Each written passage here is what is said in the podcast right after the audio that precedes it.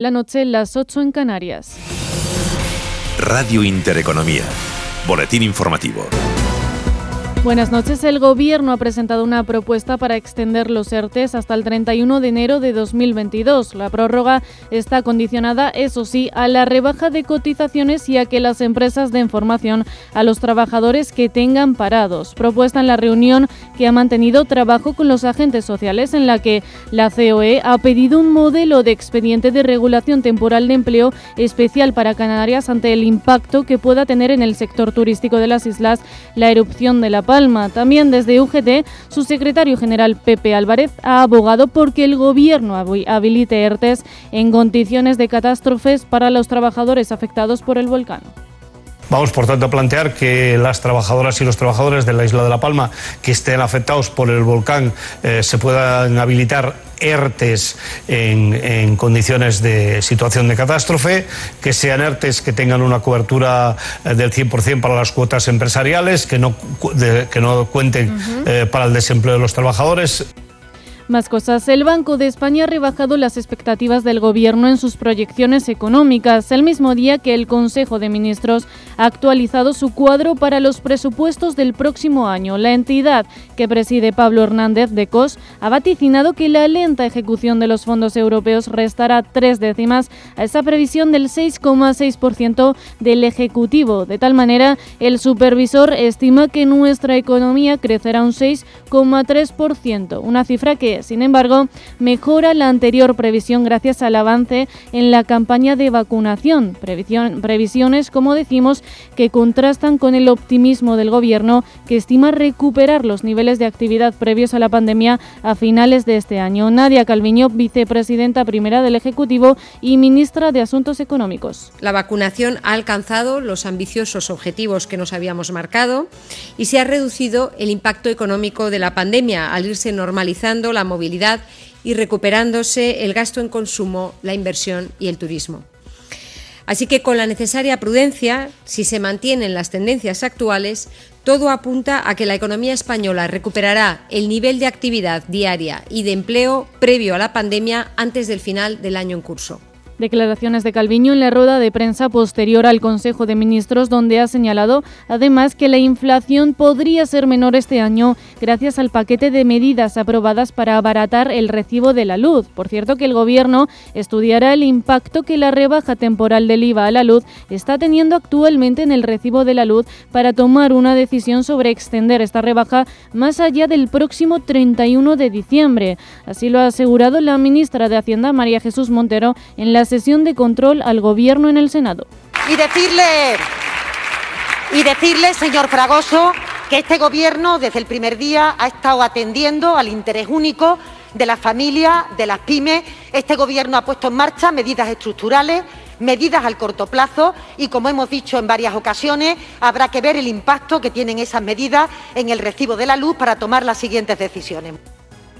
Precio de la luz que mañana volverá a reapuntar, lo hará un diecisiete por ciento hasta los ciento setenta y cinco coma ochenta y siete euros megavatio hora. En los mercados financieros, el IBEX treinta y cinco ha subido al cierre un uno coma dieciséis por ciento y ha recuperado el nivel de los ocho mil setecientos puntos tras las pérdidas de la víspera por las consecuencias que pudiera tener la quiebra de la inmobiliaria china Evergrande. Avances generalizados en el resto de plazas europeas, mientras que Wall Street opera a esta hora con unas subidas moderadas. El Dow Jones Industrial se eleva un cero coma dos por ciento hasta los treinta y cuatro mil cuarenta y cuatro puntos. El Nasdaq Composite sube un cero coma seis por ciento hasta los catorce mil ochocientos cuatro puntos y el ese and pe quinientos avanza un cero coma tres por ciento hasta los cuatro mil trescientos setenta puntos. Otras noticias. La incidencia acumulada continúa bajando en nuestro país y se sitúa ya en los setenta y ocho casos por cada cien mil habitantes. Sanidad ha notificado además dos mil cuatrocientos cincuenta nuevos contagios de coronavirus, la menor cifra de contagios desde julio de dos mil veinte, y ochenta y tres fallecidos. Y el P S O E, por su parte, Podemos y sus socios han rechazado en el Congreso la tramitación de la proposición de ley que planteaba el Partido Popular para reformar el sistema de elección del Consejo General del Poder Judicial, que precisamente era la condición que los populares habían puesto para pactar la renovación de dicho órgano. El Partido Popular pretendía cambiar el sistema de elección para que los jueces elijan a los doce consejeros que corresponden a la carrera judicial, pretensión que, como decimos, ha sido tumbada por los socialistas y sus socios. Continúan escuchando Radio Intereconomía, se quedan con Gema González y Visión Global. La información volverá dentro de una hora.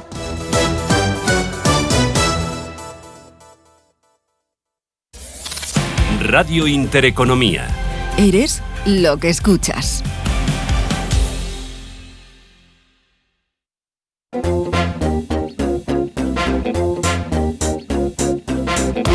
Esto es Visión Global, con Gema González. Pasan casi seis minutos de las nueve de la noche, una hora menos en la comunidad canaria. Esto es Visión Global, esto es Radio Intereconomía.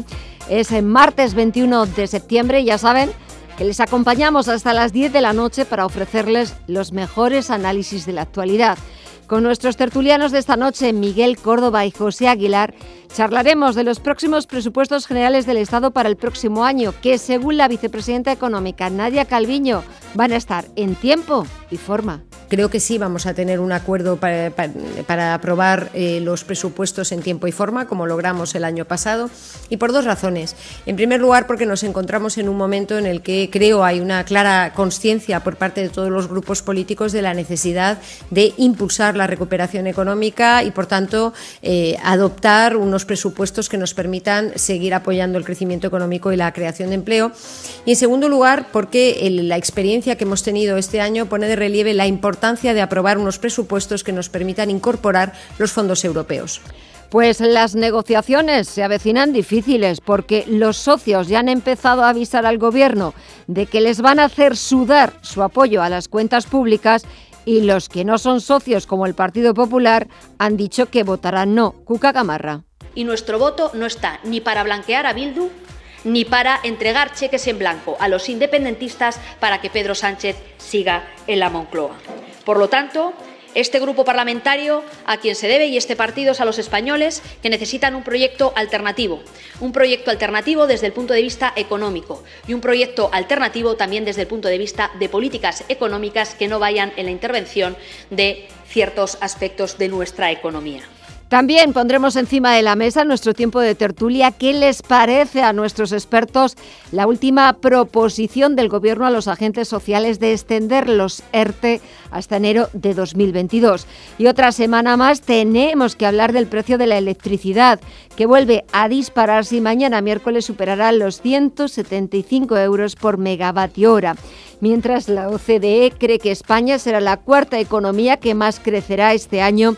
Estimaciones que dan alas al Gobierno, que permiten al Gobierno asegurar que nuestro país volverá a los niveles previos a la pandemia antes de acabar dos mil veintiuno. Y no es tan optimista el Banco de España, aunque es cierto que ha elevado sus estimaciones de recuperación de la economía española hasta el seis coma tres por ciento para dos mil veintiuno y al cinco coma nueve por ciento para dos mil veintidós. Entre tanto, echamos un vistazo al otro lado del Atlántico, a la principal bolsa del mundo, cuando queda menos de una hora para que eche el cierre. De momento, y a la espera de lo que decida la Reserva Federal, que ha comenzado hoy su reunión de dos días, el Dow Jones de Industriales suma un cero coma veinticuatro por ciento en los treinta y cuatro mil cincuenta y dos puntos. El ese and pe quinientos repunta un cero coma treinta y cuatro por ciento, se coloca en los cuatro mil trescientos setenta y dos puntos y subidas algo más abultadas para el sector tecnológico. El Nasdaq Composite sube un cero coma sesenta y tres por ciento hasta los catorce mil ochocientos seis puntos. Y en el resto de bolsas latinoamericanas, Mireia, ¿cómo se desarrolla esta última hora de negociación? Siguen los números verdes. El Merval de Argentina avanza un cero coma seis por ciento hasta los setenta y cuatro mil ochenta y dos puntos. El Bovespa en Brasil en los ciento diez mil seiscientos veintinueve puntos. Avanza también un uno coma sesenta y cuatro por ciento. El IPSA chileno repunta un cero coma treinta y ocho por ciento hasta los cuatro mil trescientos siete puntos. Y el I P C mexicano, también en verde, sube un cero coma sesenta y cuatro por ciento hasta los cincuenta mil ochocientos ochenta puntos. Y en el mercado de divisas y materias primas, Estefanía... Pues sigue sin muchos movimientos, pero eso sí, se encuentra en tono positivo. El euro apenas presenta esos movimientos, plano en los uno coma diecisiete dólares por esa reunión de la Fed y por ese temor al endeudamiento de Evergrande, mientras que la libra tampoco presenta muchas sorpresas y se queda en los uno coma treinta y seis dólares. El petróleo ha tenido una jornada mucho más animada después de esa noticia de que Rusia haya aumentado su previsión de exportaciones de petróleo en dos mil veintidós en un seis coma siete por ciento respecto a las proyecciones anteriores. Con todo, el barril de Brent avanza en los... Eh, enseguida buscamos, enseguida buscamos ese tiempo real del precio del petróleo. A ver, Estefanía, cuéntanos, ¿cómo está cotizando el barril de Brent de referencia en Europa? Avanza en un cero coma ocho por ciento hasta los setenta y cuatro coma cincuenta y tres dólares y el West Texas de referencia en Estados Unidos repunta un cero coma setenta y ocho por ciento hasta los setenta coma sesenta y nueve dólares. Terreno positivo también en el oro, que avanza ese cero coma siete por ciento y se sitúa en los mil setecientos setenta y seis dólares la onza. Y en el mercado de criptomonedas siguen los números rojos, aunque corrigen mmm, con menos fuerza después de ese lunes negro debido a las pérdidas por el gigante inmobiliario chino Evergrande. El Bitcoin se sitúa ya por encima de los cuarenta y dos mil ciento sesenta y tres dólares, aunque retrocede un dos coma ochenta y seis por ciento, un cuatro es lo que se deja Ethereum en los dos mil ochocientos noventa y ocho dólares y el Ripple en los cero coma noventa dólares, retrocede también un uno coma veinte por ciento. El análisis del día con visión global.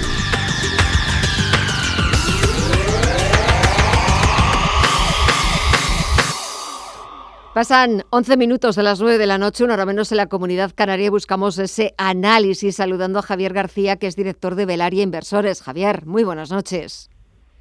Buenas noches, ¿qué tal? Bueno, pues eh, si éramos pocos y si había pocos asuntos de los que estar pendientes, que si reuniones de los bancos centrales, porque mañana conoceremos la decisión de la Reserva Federal, también reunión del Banco de Japón, el jueves del Banco de Inglaterra, hace una semana reunión del Banco Central Europeo.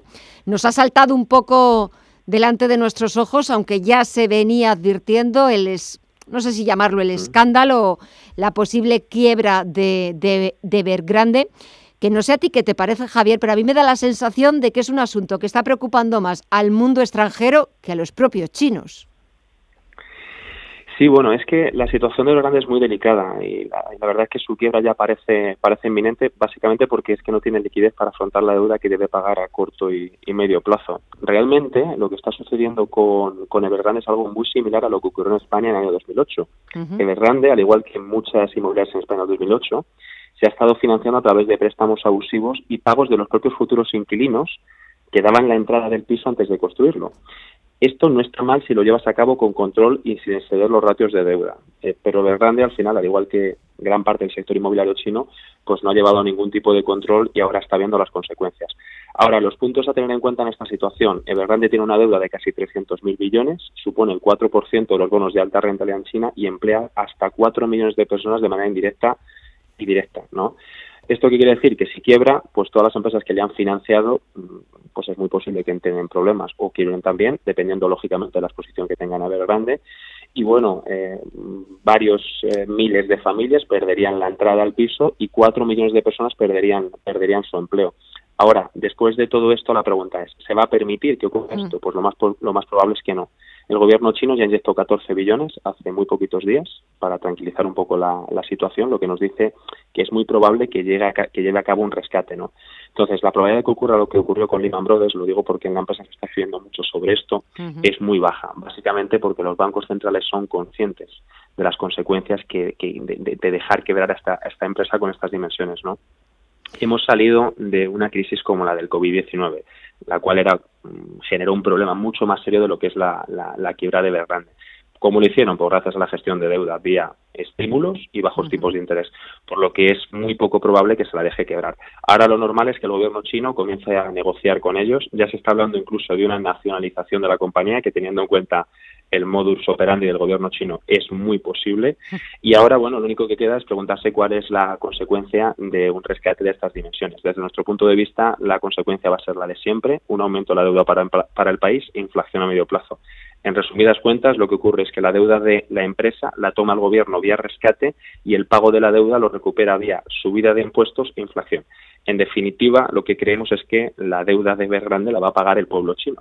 Y básicamente esto es, esto es lo que creemos que va a terminar ocurriendo. Por eso no aconsejamos, hay mucha gente que está hablando de salir de China, nosotros no aconsejamos eh, salir de China bajo ningún concepto, lo que aconsejamos es esperar acontecimientos porque creemos que van a salir a su rescate y a partir de ahí valorar, oye, si es bueno tener un diez por ciento de exposición o un cinco por ciento. Fíjate, estoy leyendo unas declaraciones de Rey Dalio que opina sobre Evergrande y dice que es manejable, que el asunto eh, es, es manejable eh, y bueno, pues eh, intentando tranquilizar los ánimos y bajando un poco esas señales de, de alarma eh, que saltaban eh, en las últimas horas en los mercados a este y al otro lado del Atlántico, eh, de la posibilidad de otro Lehman, de un Lehman chino, de pánico, de que hubiera un contagio en el eh, sistema eh, o en el sector inmobiliario mundial, después en el sistema, en el sistema financiero financiero y pendientes, como decíamos también, de bancos centrales, mañana Reserva Federal.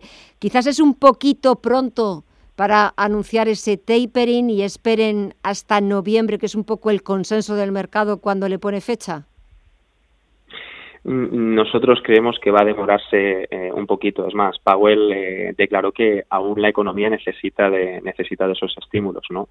Entonces, al final, sí, nosotros creemos que, bueno, pues eh, noviembre o, o año que viene, a partir de ahí empezará el famoso tapering. Un dato interesante que sí que hemos escuchado ahora, que no habíamos escuchado de manera tan clara antes, es la preocupación de la Reserva Federal por el dato de inflación del cinco coma cuatro por ciento, que pese a que siguen diciendo que es temporal, ya se han visto bastante preocupados desde nuestro punto de vista. Y esto lo que nos dice es que si la inflación se sigue manteniendo unos trimestres más, es muy posible que veamos un aumento de los tipos de interés antes de tiempo. Por lo demás, al final, en las reuniones de la, de la Reserva Federal, ya lo llevamos viendo todo el año, hablan pero no dicen nada. Entonces, al final, hay que uh, captar un poquito lo que van diciendo y a partir de ahí sacar las conclusiones. Como diferencia, lo que hemos visto ha sido esta ligera preocupación por el dato de, de, de inflación. Y los riesgos de esta inflación, porque también es otra de las palabras que se está poniendo de moda estos días. Los riesgos, pues al final una subida de los tipos de interés. El, el riesgo de la inflación es la presión que ejerce sobre los bancos centrales para subir los tipos de interés. Ahora, la pregunta es si suben los tipos de interés, la economía, las empresas, los gobiernos, las familias, ¿están preparadas? Pues la verdad es que no. Eh, el, por ejemplo, el, la parte inmobiliaria ahora mismo, sobre todo en España, en gran parte de Europa, pero en España también, eh, si preguntas a, a cualquier persona que tenga una hipoteca te va a decir que la tiene a tipo variable. La pregunta es, oye, estás pagando X dinero, pero si suben los tipos de interés vas a pagar ese dinero por tres. ¿Estás preparado para pagar el dinero que pagas de hipoteca por tres? Desde nuestro punto de vista, teniendo en cuenta la economía consumista en la que vivimos, las familias no están preparadas para hacer eso, tanto las familias como las empresas. Por tanto, la consecuencia de una inflación es la presión que ejerce sobre los bancos centrales para subir los tipos de interés y la consecuencia de esto sobre la economía real, que va a ser la quiebra de muchas empresas y bueno, pues una situación que es eh, que va a ser bastante mala desde nuestro punto de vista para la situación económica. Y si echamos un vistazo a sectores, a valores, a ver, ¿hay alguno que os haya llamado la atención, que se esté comportando mejor que otros, en los que haya que estar invertidos o que seguirle la pista? Bueno, eh, nosotros hablamos mucho siempre del oro porque todo lo que está pasando beneficia al oro de manera clara y absoluta y ahí tenemos la suerte de que el oro, pues si lo habéis comprobado, hoy está subiendo y está rebotando, pero durante las últimas dos o tres semanas ha, ha comenzado a caer. Cuando uno invierte en minas de oro, la situación actual está invirtiendo en empresas que se dedican a generar dinero real, eh, teniendo en cuenta que el otro día leíamos el dato, el cuarenta por ciento de los dólares actualmente en circulación se han creado desde marzo del año pasado, lo que quiere decir que uno de los sectores que más beneficiado se va a ver va a ser el mercado del oro. Además de eso, las minas de oro no tienen apenas deuda y están generando su mayor flujo de caja libre en veinte años. Por tanto, invertir en minas de oro ahora mismo es invertir en seguridad, en estabilidad y en, y en un conjunto de empresas que te puede dar hasta de cara a los próximos cinco años. Nosotros estamos valorando una rentabilidad media anualizada alrededor del diez por ciento. Pues nos quedamos con esas recomendaciones, con el análisis de Javier García, director de Velaria Inversores. A ver mañana con qué nos sorprenden los chicos de Jerome Powell y sobre todo a ver cómo se lo toma el mercado. Es cierto que cuando conozcamos la decisión de la Reserva Federal, los mercados europeos están cerrados, está abierto Wall Street, pero estaremos muy pendientes y no le quitaremos el ojo. Javier, gracias como siempre, que pases una muy buena noche y hasta pronto. Un abrazo. Igualmente, un abrazo, buenas noches.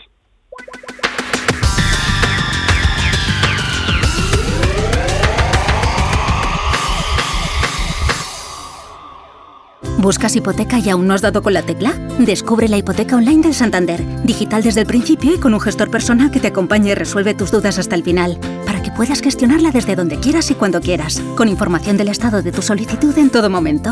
Compara, elige, encuentra, simula tu cuota y compruébalo tú mismo en banco santander punto es. En Hipercor y el supermercado El Corte Inglés te ofrecemos los mejores productos frescos. Como el plátano canario a granel a uno con noventa y nueve euros el kilo o la pescadilla de lonjas españolas pieza de uno a dos kilos a solo seis con noventa y nueve euros el kilo. Y lo tienes en un clic con nuestra nueva app. En Hipercor y el supermercado El Corte Inglés. Precios válidos en Península y Baleares.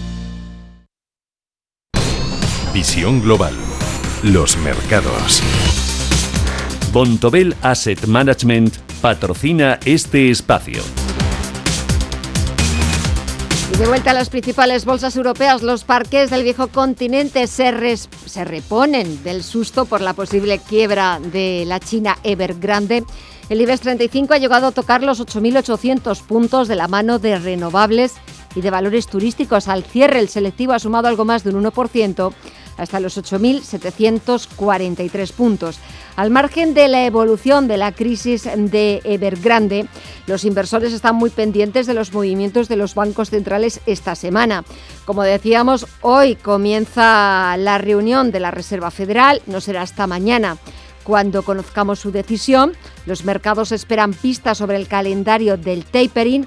Mañana también se reúne el Banco de Japón y el jueves será el turno del Banco de Inglaterra, que podría empezar a subir de nuevo los tipos de interés en dos mil veintidós. Por valores, echamos un vistazo dentro del selectivo, que ha cerrado en los ocho mil setecientos cincuenta y seis puntos. Las mayores subidas han sido para Solaria, del cuatro coma veintiséis por ciento, Acciona, que ha sumado un tres coma seis por ciento, o I A G, cerca de tres puntos porcentuales. En el lado contrario, apenas cuatro valores que no han conseguido escapar de los números rojos, encabezadas por Acerinox, que ha perdido algo más de dos puntos porcentuales. Y buenas noticias para Inditex, que ha reconquistado los cien mil millones de euros de capitalización tras sumar su cuarta sesión consecutiva de avances. El grupo textil gallego ha cerrado en treinta y dos coma cuatro euros por acción, el nivel más alto desde el pasado mes de mayo. Y en el mercado de deuda y a la espera del desenlace de la reunión de la Fed, siguen las compras. La rentabilidad del bono americano a diez años del Treasury estadounidense está en el uno coma treinta y dos por ciento, está sumando algo más de un uno coma diecisiete por ciento. Las tasas negativas del Bund alemán suben hacia el menos cero coma treinta y cinco por ciento y en el caso del bono español a diez años el interés se relaja al cero coma tres por ciento. Toca ya echar un vistazo a la agenda, a las citas macro de mañana miércoles. Las tiene Paul Mielgo. Mañana miércoles veintidós de septiembre comienza el otoño y la atención de los mercados se concentrará en las palabras de Jerome Powell y los planes del Comité de Mercados Abiertos de la Reserva Federal para iniciar el tapering del programa de compras de bonos del Banco Central. El F O M también publicará el dot plot, el diagrama de puntos que indica las proyecciones de tipos de interés y también las previsiones para la economía, que incluyen por primera vez las de dos mil veinticuatro. También hay reunión del Banco de Japón. Se espera que la autoridad nipona mantenga las medidas de estímulo una semana antes de que el partido en el gobierno elija al primer ministro. En Londres, el presidente del Consejo de Supervisión del Banco Central Europeo, Andrea Enria, intervendrá en una conferencia organizada por Bank of America Merrill Lynch. En cuanto a datos, el Banco de España publica los datos de morosidad de la banca de julio y el I N E las cifras de compraventa de viviendas del mismo mes. En la eurozona conoceremos la confianza del consumidor de septiembre y en Estados Unidos las ventas de viviendas de segunda mano de agosto. Bontobel Asset Management ha patrocinado este espacio. Bontobel Asset Management, calidad suiza con el objetivo de obtener rendimientos superiores a largo plazo. En Bontobel Asset Management siempre estamos a la vanguardia de las inversiones activas en bonos y acciones. Para más información, entre en nuestra página web bontobel punto com barra a m. Bontobel Asset Management, su especialista global en fondos de inversión. El objetivo europeo marcado para dos mil treinta es la reducción de las emisiones de C O dos un cuarenta por ciento respecto a mil novecientos noventa. Las auditorías energéticas se han convertido en la principal herramienta y son obligatorias. En N E S te ayudamos a sacar partido de esta obligación y a convertir tu empresa en una sostenible. Busca más información en N E S punto es. Érase una vez una tarjeta de crédito, la tarjeta revolving, que te prometía más cosas que el genio de la lámpara. Pero pasó el tiempo y te diste cuenta de que aquello era un cuento. El genio se había quedado con tu dinero. ¿Quieres recuperarlo? Nosotros lo haremos por ti. Somos Durán y Durán Abogados y sabemos cómo hacerlo. Entra en durán y durán abogados punto com y que no te vengan con cuentos. Estamos en constante cambio. El mundo cambia. Cambia nuestro entorno. Cambios que nos hacen reflexionar. Cambios que nos hacen apostar por fórmulas diferentes. En la radio apostamos por el sector inmobiliario. Súmate al cambio con I D E Inmobiliario. Cada jueves de once a doce de la mañana con Elena Fraile en Radio Intereconomía. Nos sumamos al cambio. En Visión Global, las noticias empresariales. Los sindicatos de Sabadell ya han diseñado el calendario de movilizaciones y paros parciales para protestar por el ERE. En concreto, los representantes de los trabajadores han convocado ocho días de concentración, dos días de paro parcial, cuatro y cinco de octubre, y una jornada de huelga cuya fecha todavía está por definir. Así, las movilizaciones arrancarán este jueves veintitrés de septiembre en ocho ciudades españolas. Mañana se producirá la segunda reunión formal entre los representantes de los trabajadores y la dirección del banco para negociar el ERE. De momento, las posiciones de ambas partes están alejadas. Standard and Poor's rebaja Grifols hasta doble B menos tras la compra de la alemana Biotest por un valor de dos mil millones de euros. En cuanto a la perspectiva de su calificación, es negativa, dado que indica que los resultados operativos de Grifols probablemente seguirán bajo presión durante los próximos seis meses, sin que se esperen mejoras significativas en los márgenes. Sin embargo,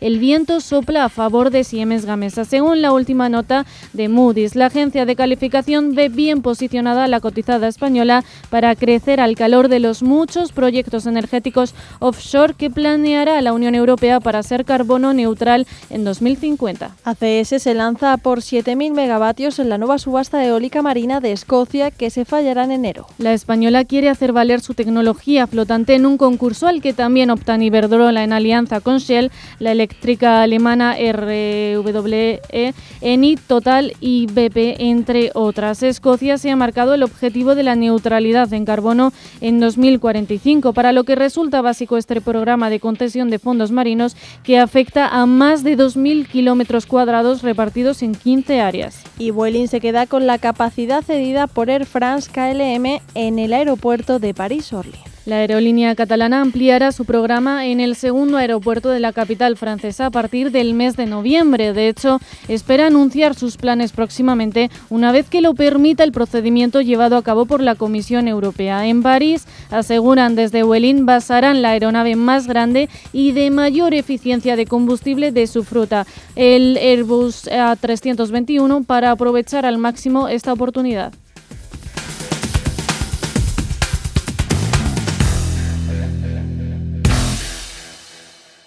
Invertir en acciones y E T Efes con X T B tiene muchas ventajas. No tienes ninguna comisión hasta cien mil euros al mes. La apertura de cuenta es online, rápido y sencillo. Y tenemos atención al cliente veinticuatro horas al día en español. Más de trescientos mil clientes ya confían en nosotros. X T B punto es. Riesgo seis de seis. Este número es indicativo del riesgo del producto, siendo uno indicativo del menor riesgo y seis del mayor riesgo.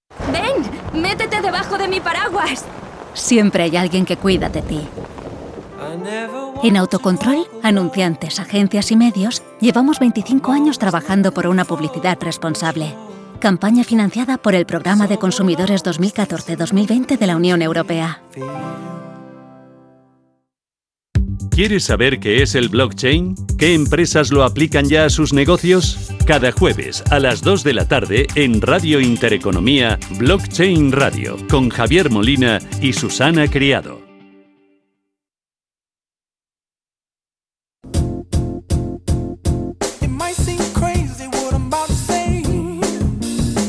Quizás sea pocas las personas que queden aún sin una cuenta de Netflix, muy útil para llegar del trabajo y desconectar viendo la serie favorita del momento y olvidarse del mundo. Y también habrá quienes pensarán, vaya tontería esto del Netflix, pero lo cierto es que esta plataforma se ha convertido en un generador de temas de conversación, y más ahora que puede ser gratis. Hasta ahora Netflix, como todos los servicios de suscripción, ofrecía un periodo de prueba gratuito, después del cual se nos cobra la mensualidad del plan que hayamos elegido. De esta forma está el Netflix básico a siete con noventa y nueve euros, el Netflix estándar a once con noventa y nueve y Netflix Premium a quince con noventa y nueve. Así podemos comprobar si el servicio tiene lo que queremos antes de pagar, pero esta opción, eso sí, no dura para siempre. Ahora, sin embargo, Netflix se encuentra probando una nueva suscripción gratuita que ofrece acceso a parte de su catálogo sin necesidad de pagar nada. De esta forma, los usuarios pueden probar el servicio, pero en vez de ofrecer acceso a todo su catálogo durante un periodo de tiempo, lo harán al revés. El catálogo estará limitado, pero el tiempo no. Chambo, chambo buena. Ese sonido tan mítico de Netflix ya se encuentra en Kenia, donde ya se está probando este nuevo plan. Solo hay que crear una cuenta para poder empezar a ver series y películas, pero solo una selección elegida por Netflix. No lo que nosotros queramos, sino aquellas series más populares e incluso temporadas completas. Netflix confía en que los usuarios que disfruten de este contenido gratuito se pasen a una de las suscripciones de pago tarde o temprano, no solo para terminar de ver las series que han empezado, sino también para desbloquear la reproducción en televisores y ordenadores. Por el momento, el experimento solo funciona con la aplicación de Android y en Kenia, pero si funciona, es posible que llegue a España.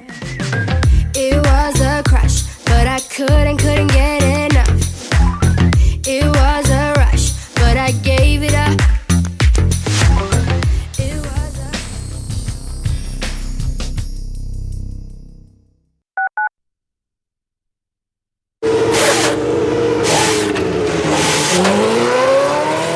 Saber que con tu seguro te recogen y entregan tu coche reparado es sentirte imparable. Seguros de coches Mafre, el mejor servicio. Ahora a mitad de precio y con la facilidad de pagarlos mes a mes. Con Mafre eres imparable. Consulta condiciones en mafre punto es. Escápate de Madrid y ven al restaurante El Torreón en la cima del Monte del Pardo. Las mejores carnes y pescados desde cuarenta euros, vino incluido. Carne picaña brasileña y lomo de buey auténticos. Disfruta de los mejores platos de cuchara y de paella con langosta. Y de grandes vinos y licores en sus siete amplísimos salones y terrazas. Cocina abierta desde las once de la mañana. Parque infantil, gran parking. Restaurante El Torreón. Naturaleza a diez minutos de Madrid. Reservas en restaurante el torreón punto com. Un hogar en orden con las rutinas organizadas aumenta nuestro bienestar y nos proporciona paz interior. Pautas de orden, decoración, cocina, muebles, aromas, limpieza, salud. Todo el mundo del hogar tiene cabida en la mañana de los sábados en Radio Intereconomía, en Casa con María. Los sábados de diez a once de la mañana con María Leániz. Cuando una sociedad cree en la cultura, crece con ella. En CaixaForum estrenamos temporada. Homo Ludens, Team Lab, Tatú, Magritte. Hasta cuarenta exposiciones de las que podrás disfrutar por todo el territorio y en nuestros nueve centros. Eso es creer en la cultura. Eso es crecer en la cultura. Descúbrelo en caixaforum punto org. Si tu pasión es la caza, sueñas con el sonido del río mientras lanzas tu caña o simplemente disfrutas del campo y la naturaleza, este es tu programa. Caza, pesca y naturaleza. Todos los sábados y domingos de siete a ocho de la mañana en Radio Intereconomía. Coordina Marcos Ruiz.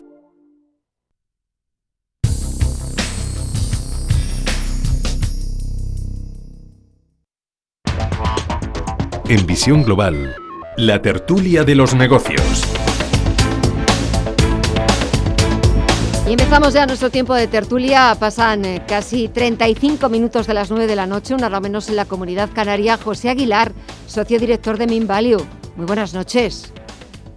¿Qué tal? Muy buenas noches, Gema. ¿Qué tal la semana? ¿Cómo, cómo la llevas? Bien, una ¿Sí? semana... Me he acordado cuando has dicho lo de una hora menos en Canarias. Yo creo Ay, que sí. en estos... sí, sí. En esta semana, pues cada vez que escuchamos esa expresión, sí, sí. recordando pues esa parte del territorio de España, eh, citándola expresamente, ¿no? Cada vez Por que supuesto. mencionamos las horas, pues bueno, ya no lo hacemos solamente pues como una cláusula de estilo, como, sí. eh, sino, como una coletilla, sino que lo hacemos pues realmente sintiendo Por supuesto. la solidaridad también pues con esas eh, personas pues que en estos momentos pues atraviesan estas circunstancias difíciles y que bueno pues que sepan, ¿no? Que cuentan pues con, con el apoyo, con el aprecio pues de, de, de personas desde cualquier rincón de nuestra geografía. No quiero ni imaginarme qué es lo que deben sentir eh, esas personas cuando han empezado a ver eh, pues eh, la erupción del volcán. Es cierto que bueno, pues vives en la isla y, y más o menos pues bueno pues eres consciente de que estás eh, en suelo volcánico, pero ver cómo esa lava va destruyendo sus hogares, eh, sus casas, que, que tanto tiempo cuesta eh, hacerse una casa o tener un pequeño terrenito. La verdad es que las imágenes, por una parte, son bellísimas, porque es verdad que la erupción de un volcán es como algo así como muy magnético y que, que impresiona, pero luego ver pues el paso de la lava, cómo va destrozando eh, todo lo que encuentra a su paso, verdaderamente es, es terrible. Miguel Córdoba, profesor de Economía y Finanzas, muy buenas noches a ti también. Buenas noches, Gema. Encantada de estar con vosotros. Igualmente. ¿Qué tal la semana? ¿Cómo se está portando? Bien, bien, bien. ¿Sí? bien. Está, tranquilos, en principio. En principio no hay ningún problema y, y bueno, ya nos estamos incorporándonos a, a trabajar y a hacer cosas, o sea que, bueno, que en principio bien. todo bien. Qué bien, me alegro mucho de esa vuelta a la normalidad, bendita normalidad, y fijaros que que hasta que nos ha pasado todo esto del COVID, eh, ya, la normalidad era como algo, ay, aburrido, anodino, ay, otra vez, venga a hacer lo mismo. Bendita normalidad.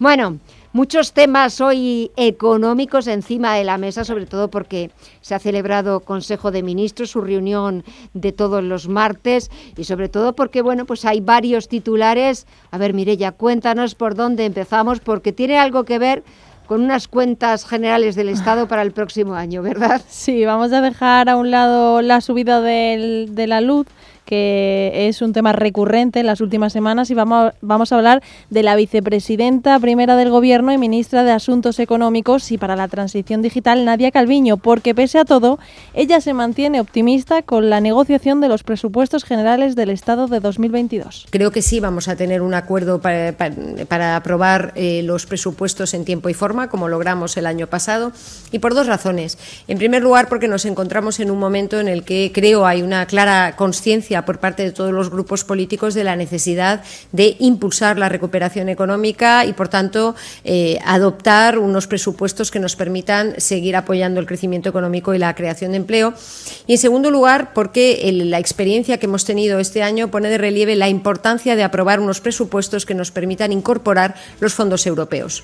Todo esto en un día en el que tanto el Banco de España como la O C D E han mejorado sus previsiones para España y vislumbran ya la salida de la crisis. En concreto, el Banco de España estima un avance del P I B del seis coma tres por ciento para este año y del cinco coma nueve por ciento en dos mil veintidós. Y la O C D E cree que España será la cuarta economía que más crecerá este año, ya que espera un crecimiento del seis coma ocho por ciento, nueve décimas más de lo que había anticipado a finales de mayo. Unas revisiones que siguen a las que hizo el panel de Funcas la semana pasada y que, de cumplirse, España recuperará a mediados del próximo año el nivel del P I B precrisis, con más probabilidad en la segunda mitad del año. Y por último, nos paramos en esa septuagésima sexta reunión de la Asamblea General, donde Joe Biden, el presidente de Estados Unidos, ha dado su primer discurso desde que fue elegido y en el que ha recalcado la importancia de esta década decisiva para el mundo. This is the clear and urgent choice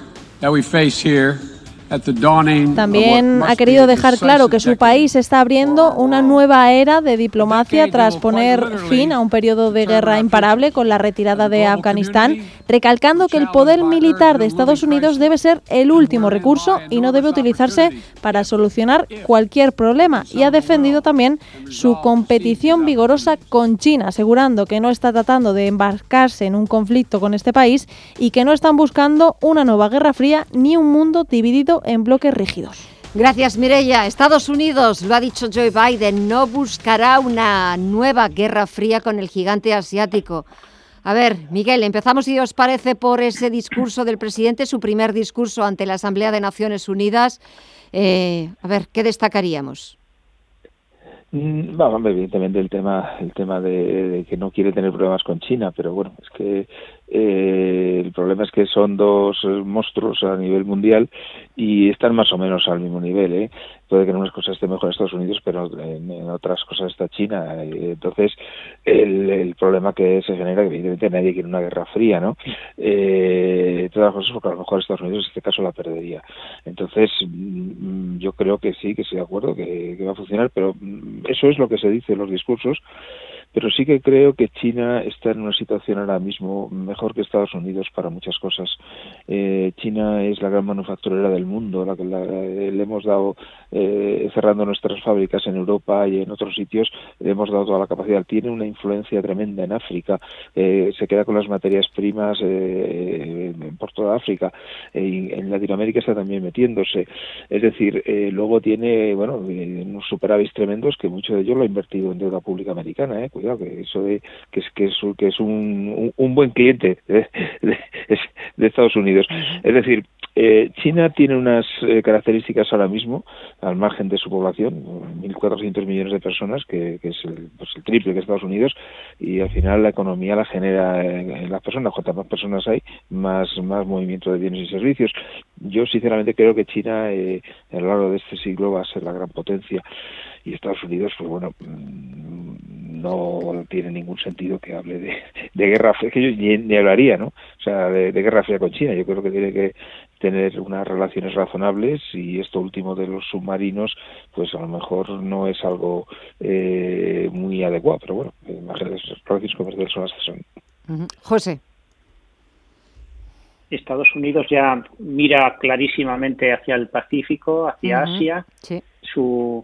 Su centro de atención es muy claramente su, eh, China y la competición que tiene con ese país.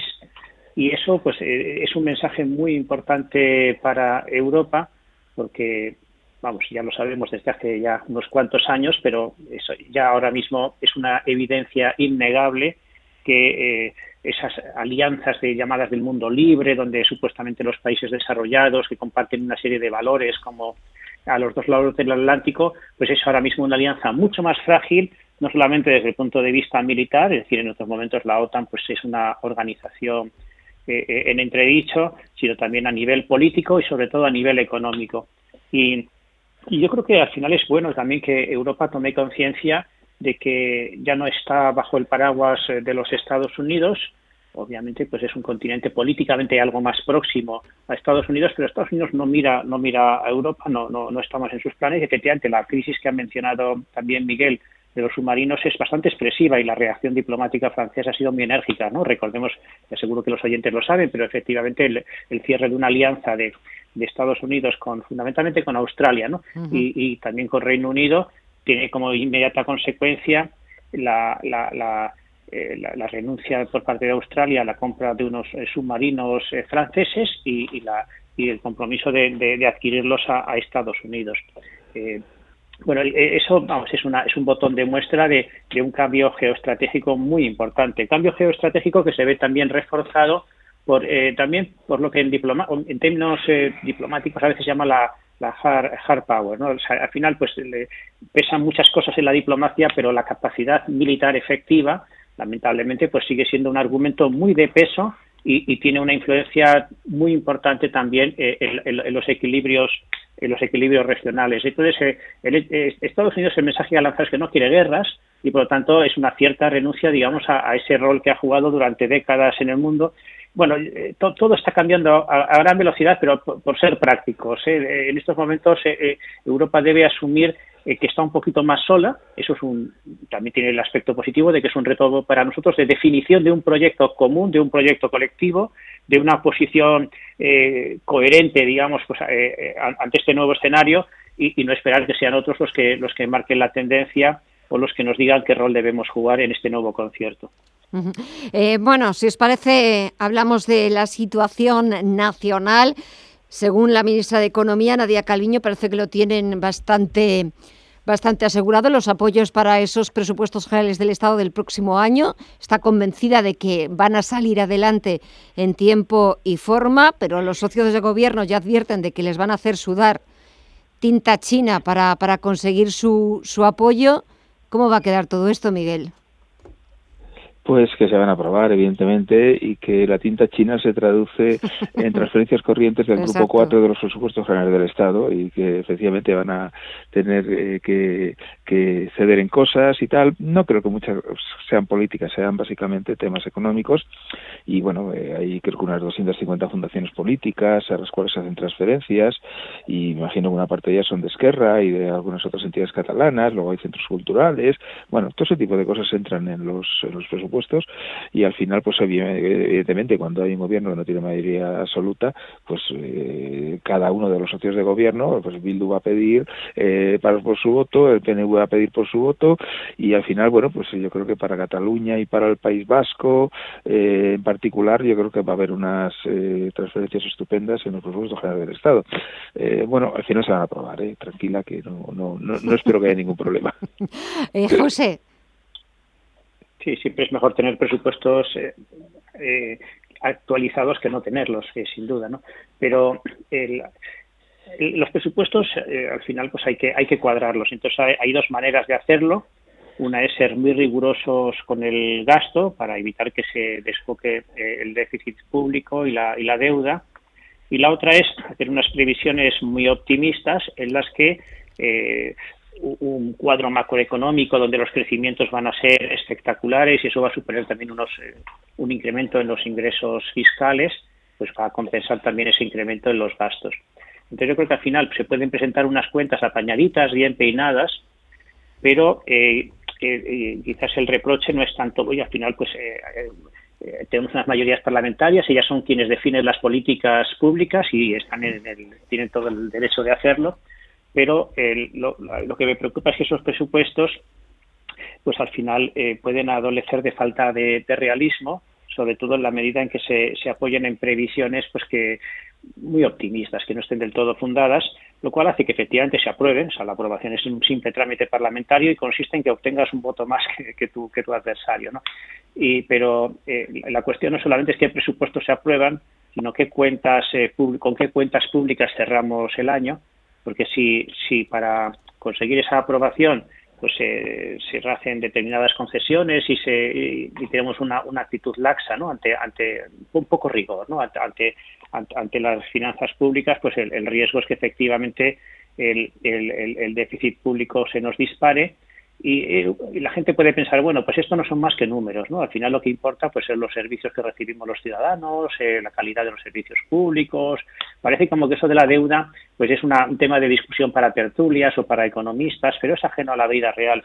Y yo creo que es un buen mensaje, es un mensaje que, que se debe hacer llegar, es, forma parte un poco también de, de esa función educativa, ¿no? De cuidado que, que, que, que la deuda no es no son cifras macroeconómicas que sobre las cuales discuten los economistas, porque tiene un impacto real y efectivo sobre nuestras vidas, sobre nuestro futuro y sobre la capacidad de este país pues para crear, digamos, una, unas bases un poco más sólidas. Es decir, la cuestión no solamente es cómo vivimos, sino también pues cómo vamos a permitir que vivan nuestros hijos.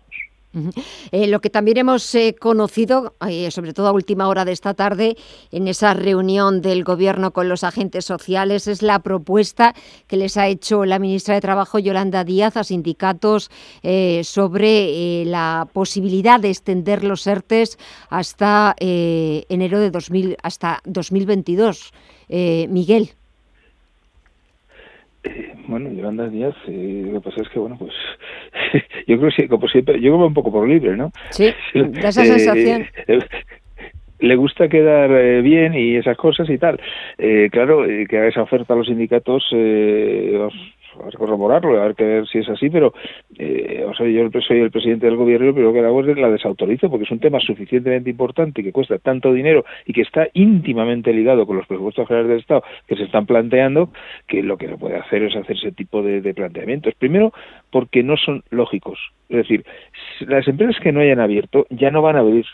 Los empleados que llevan en ERTE año y medio no van a encontrar trabajo, o sea, no van a volver a sus empresas. y lo lógico es que pasen, eh, eh, o bien que se haga un ERTE para hacerlo un poco en plan oficial y tal, o que pasen directamente al paro.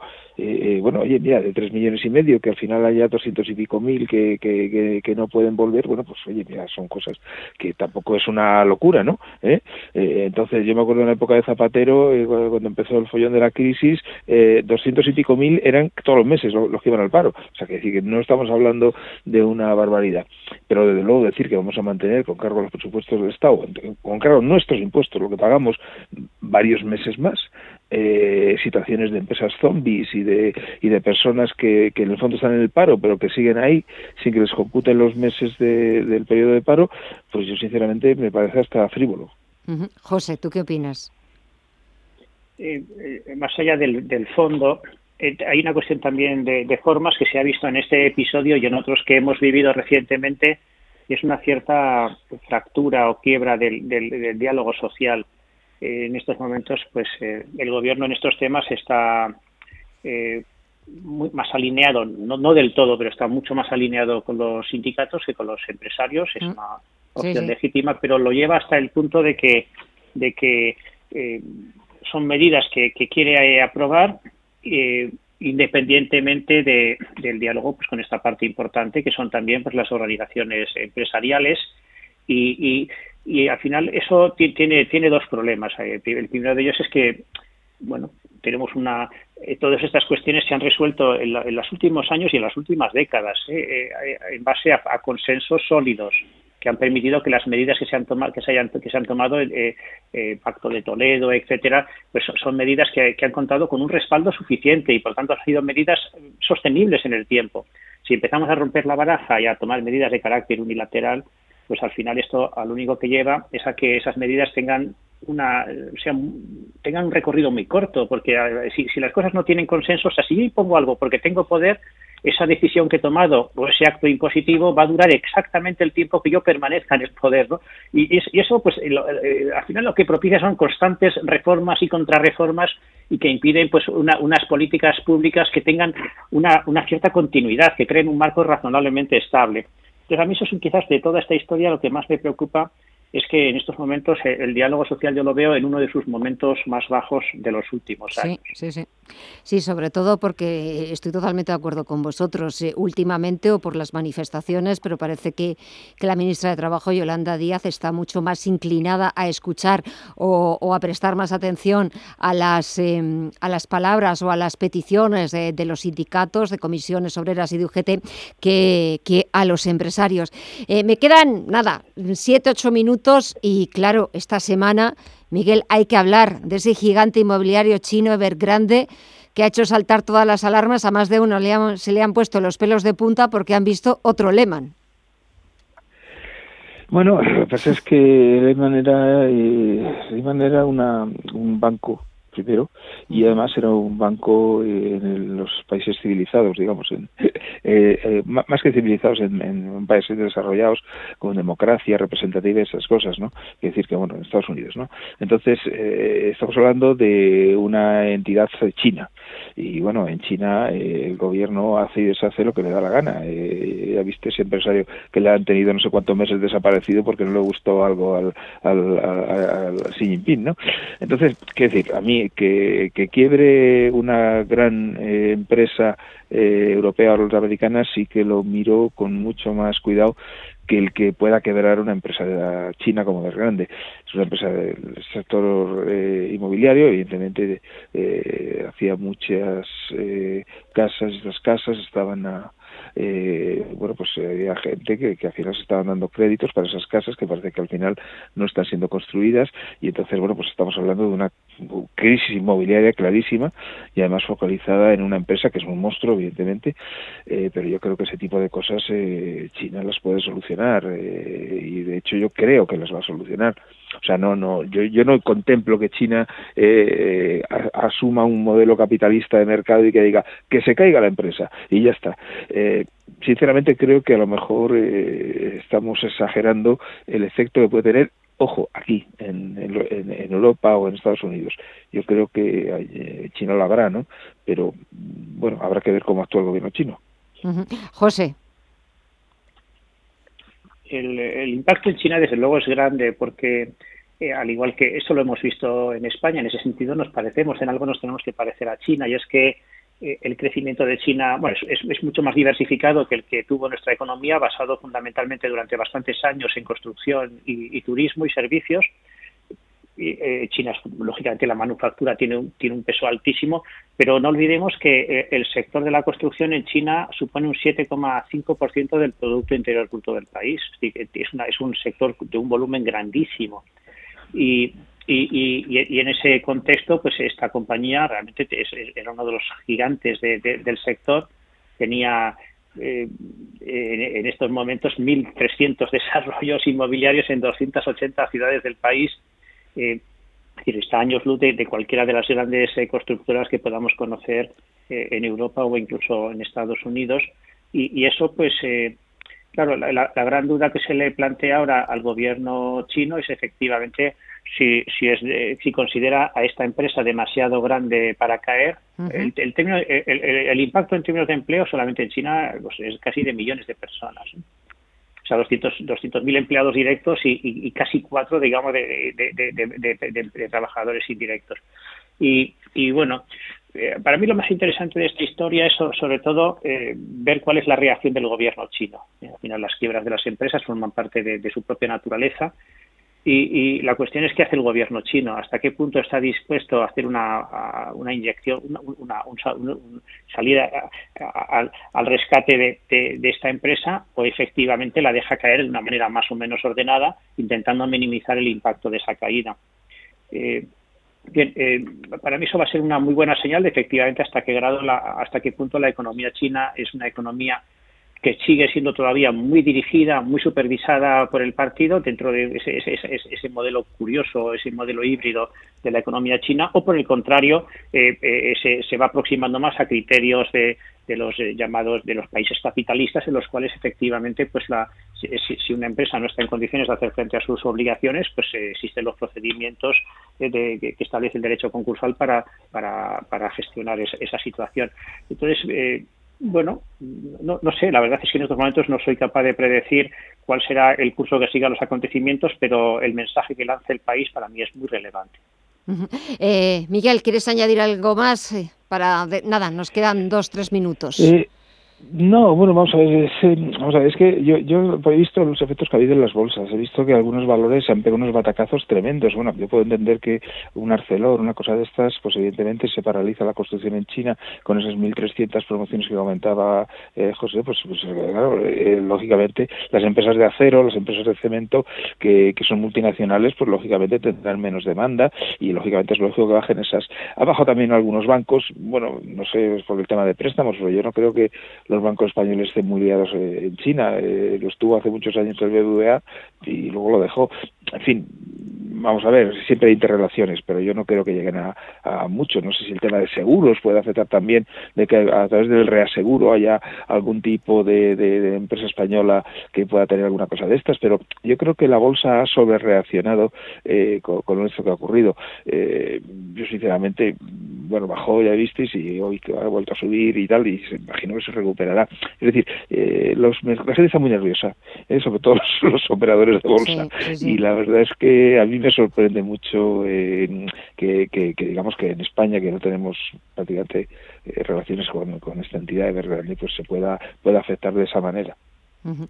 Eh, José, venga, nada, treinta segundos. Sí, simplemente la, o sea, hay una consecuencia indirecta, o sea, por supuesto todo, todo, todo el sector que depende de la construcción, proveedores, etcétera, se vería afectado en esta eh, eh, en esta especie de, de alud, pero eh, lo interesante para mí también es el, el efecto que puede tener sobre el acceso a crédito, el acceso a financiación en China, porque efectivamente esta empresa estaba muy expuesta en términos de, en términos tenía una muchos préstamos, eh, debía mucho dinero a bancos, etcétera, y entonces una caída de, de, de esta compañía supondría pues que los bancos serían mucho más eh, cuidadosos eh, a la hora de conceder créditos, es decir, una, una más, más difícil acceso a, al sistema crediticio por parte de otras muchas empresas en China. O sea, pues sí que puede haber un cierto enfriamiento, ¿eh? O sea, China es muy, muy poderoso, está muy diversificada, pero sí que, o sea, la caída, o sea, si, se, si realmente, si finalmente se permite la caída de esta compañía, puede suponer un, un impacto considerable, sí, a, a corto y a medio plazo en, en, los, en, los, en el crecimiento económico de China. Bueno, lo iremos viendo a ver qué es lo que decide el gigante asiático. José Aguilar, Miguel Córdoba, gracias por estos minutos,